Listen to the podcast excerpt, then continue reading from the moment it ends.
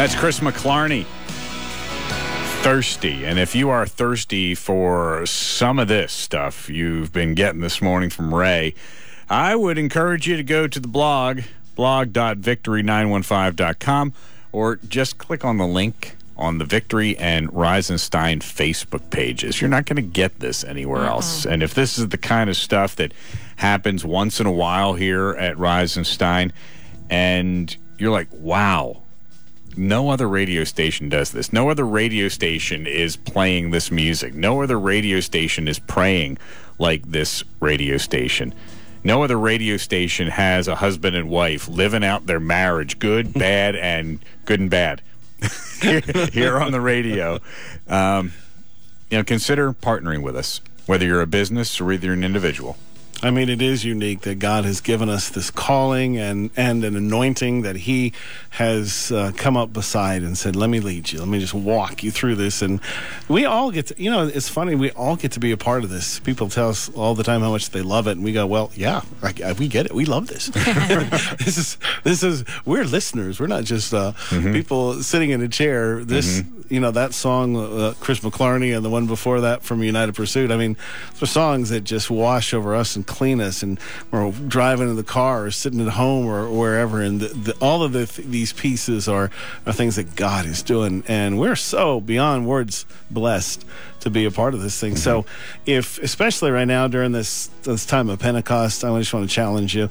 We've done the Million Meals campaign, and this is the right season to give.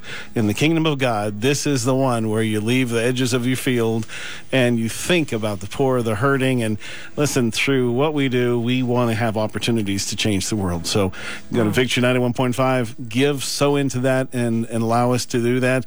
Go to Serve a Million. You can serve so directly into the Million Meals campaign. Uh, pray for us. Do whatever God's leading you to do, but this is a great opportunity. Mm. Cool. So, Final segment. That's it. Final one. There's two more on here after this, but we're not going to do it. We're just going to let you have the paperwork on that one. Mm-hmm because it's it's it's just late. So we left it uh, the last segment. We were talking about water from the rock, which had to be really cool. Moses goes smacks it with a uh, his staff and water pours out, and you're talking millions of people drinking. So mm-hmm. we're talking about a pretty impressive situation here. But that's at Meribah, the place of testing or contention, and then.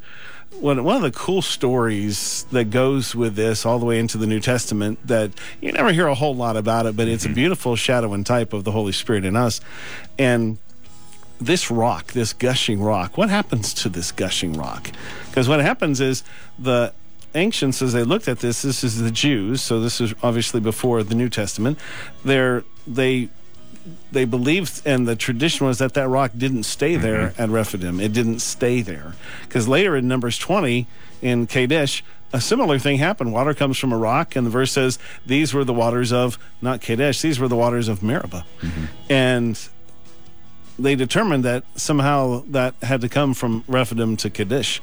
And so their their only reality was that that rock had been brought along with the Israelites from that location and went on accompanied them during that 40 years in the desert, kind of a, a, traveling water supply. And the verse we get that from is Corinthians 10.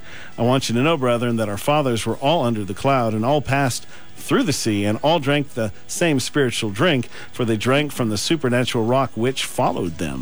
Hmm. See, everything else went before them, except this rock. And remember that these were the same slaves of Egypt who had built great monuments of rock. So they would have the skills to move massive stones. Mm-hmm. So it's not beyond understanding, but it's just an odd thing. But this moving stone that had provided water represented the Holy Spirit that would dwell in us as living rivers of water to pour out on the world. Mm-hmm. So God did the most supernatural thing just to kind of one more time say, Look, I am one day going to be this right. rock, and you're going to be a rock too. So and that also brings us to an odd story of Moses in Numbers 20 of the second situation. Take the staff, he said to Moses, you and your brother Aaron, speak to that rock before their eyes, and it will pour out its water. And unfortunately, Moses uh, had had enough. They, you can't imagine how long he'd been walking with these people. And he said to them, Listen, you rebels, must we bring, must we bring you water out of this rock? And Moses raised his arm, struck the rock twice with his staff. Water gushed out, and the community drank. It's the most bizarre kind of a verse and situation, but here's what God said to Moses and Aaron Because you did not trust in me enough to honor me as holy in the sight of Israelites, you will not bring this community into the land I give them. And these were the waters of Meribah, where the Israelites quarreled with the Lord, where he was proved holy among them. So it always seemed to me like that was a really overreaction. Gosh, Moses, you're going to go 40 years in the desert, not even getting to the promised land because you hit the rock. But the, the reality of this is huge. Jesus would only be crucified once for the sins of the whole world. There's no longer a need for sacrifice, the striking. So God was giving this beautiful example in Moses, even his beloved Moses, he wouldn't allow him to mess that picture up because the rock being struck is Jesus on the cross at Passover. Mm. That's that picture. The water flowing from the rock, remember, is the Holy Spirit poured out at Pentecost 50 days later. So, Pentecost weeks, baptism of the Holy Spirit, however you want to look at that, means they now have the Holy Spirit in them, and they're rocks with wells of living water springing up from them from the Holy Spirit. And what activates it? It's the voice, it's the tongue. Mm-hmm. So again, he, Moses, unknowingly, obviously, this is 1500 years before, but all of that centered around the voice. So what God was going to do on the cross had everything to do with striking, but what he was going to do at Pentecost had everything to do with the tongue. Mm. And so it was just such a, a massive difference right there. But it's, uh, it's worthy of mentioning that this is part of that journey. We talked about six steps on that journey. This is step, step number five. And so you're going to encounter God in places where you fail Him, where you misunderstand Him, and you go and represent Him. And the Lord has said, and you're going to find out you misheard Him, misunderstood Him. Mm-hmm. And it, it, may cost you a great price. That may be part of your journey mm. because it's relevant. And the other thing, just to leave you with for today, on day 40, the Amalekites attacked, and Moses' uh, um, father-in-law Jethro gave some advice, and these were the descendants of Esau, and they they attacked the stragglers mm-hmm. and then the whole group, and the brother and brother-in-law of Moses lifted his hands so he could hold up the rod, and Joshua then defeated the Amalekites. So that unity did that. And the verse in Deuteronomy says this You shall remember that the Lord your God led you all the way these 40 years in the wilderness to humble you, to test you, to know what was in your heart, whether you would keep his commandments or not. Mm. And that's a hard word to hear. Yeah. But I just want to lay that with you because it's Pentecost. God is is in it for the journey. And your journey may be short or long, but I promise you this He's going to lead you. You will face wilderness, you will face humbling and testing, mm-hmm. not just because he just likes to mess with you, because he is trying to purify your heart and clean and to know what's in it, helping you know what's in it.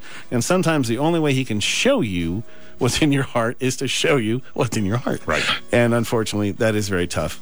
And they leave uh, and head to Sinai from that point.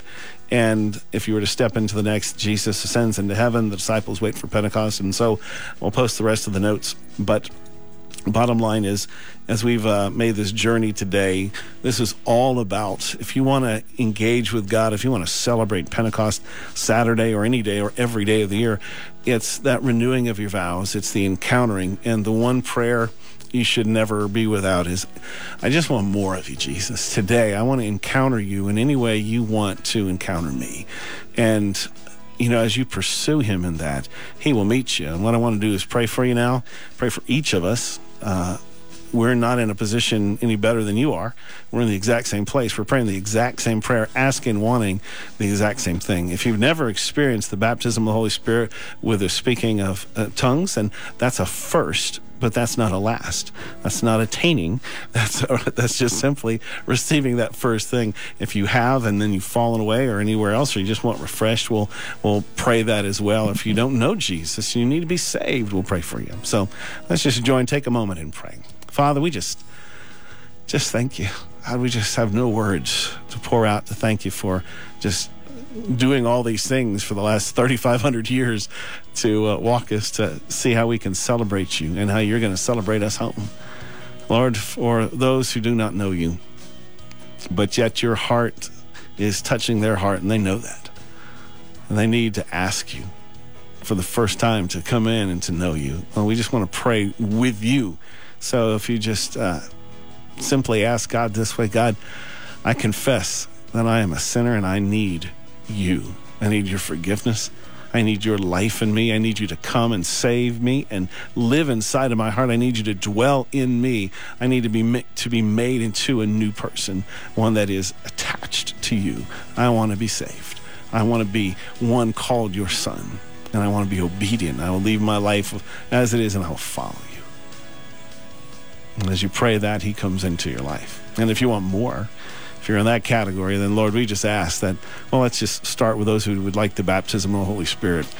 Uh, Father, we just ask you right now for those asking in faith, that just trusting in your word and your promises, we ask that right now and in these moments and hours and days and weeks and months, according to your grace, according to how you, how and what you want to do, God, would you simply go according to your word? You said if we asked, you would love to pour out your Holy Spirit.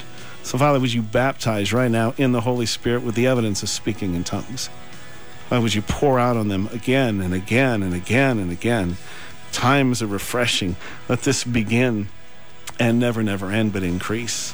For those who've had that, that gift and now have a gift but without the anointing, Lord, we ask for these times of refreshing. Father, just release right now your spirit. Refresh and refresh and refresh again. Let's encounter you. Father, every moment of every day, God, just help us to encounter you. Lord, just celebrate us. Help us to celebrate you. We worship you. And God, we thank you for Jesus. Give us more of Jesus than we've ever encountered before. And never let there be a, uh, no ending, no capping to that. Just let that increase, the more of Jesus come on. In Jesus' name. Amen. Amen. Amen. Amen. Thank you for. Mm-hmm uh, coming in here. Thank you for the preparation over the last year in getting ready for this. This was not something off of the top of Ray's head. There's nothing on the top of my head, actually. this was uh, a lot of time with God and a lot of work, and we are grateful for your teaching, grateful for your leadership here. Uh, we're praying for your next few days. Yes, and and also um, if you want to if you want to get this teaching and you want to download it all or just listen to it at your leisure, it's at blog.victory915.com. And it's also at the Rise and Shine Facebook page and, and the uh, Victory Facebook page. Now, coming up tomorrow on Rise and Shine, all the stuff that we've been storing up like a little squirrel of humor that we haven't been able to share this week because of uh, the million meals thing yesterday, the teaching today. So so get ready for tomorrow. I think you're really building something up to be quite anticlimactic. All right. Ah. Brian, you can come in now. Woo! The Global Tang Soo Do Association has opened a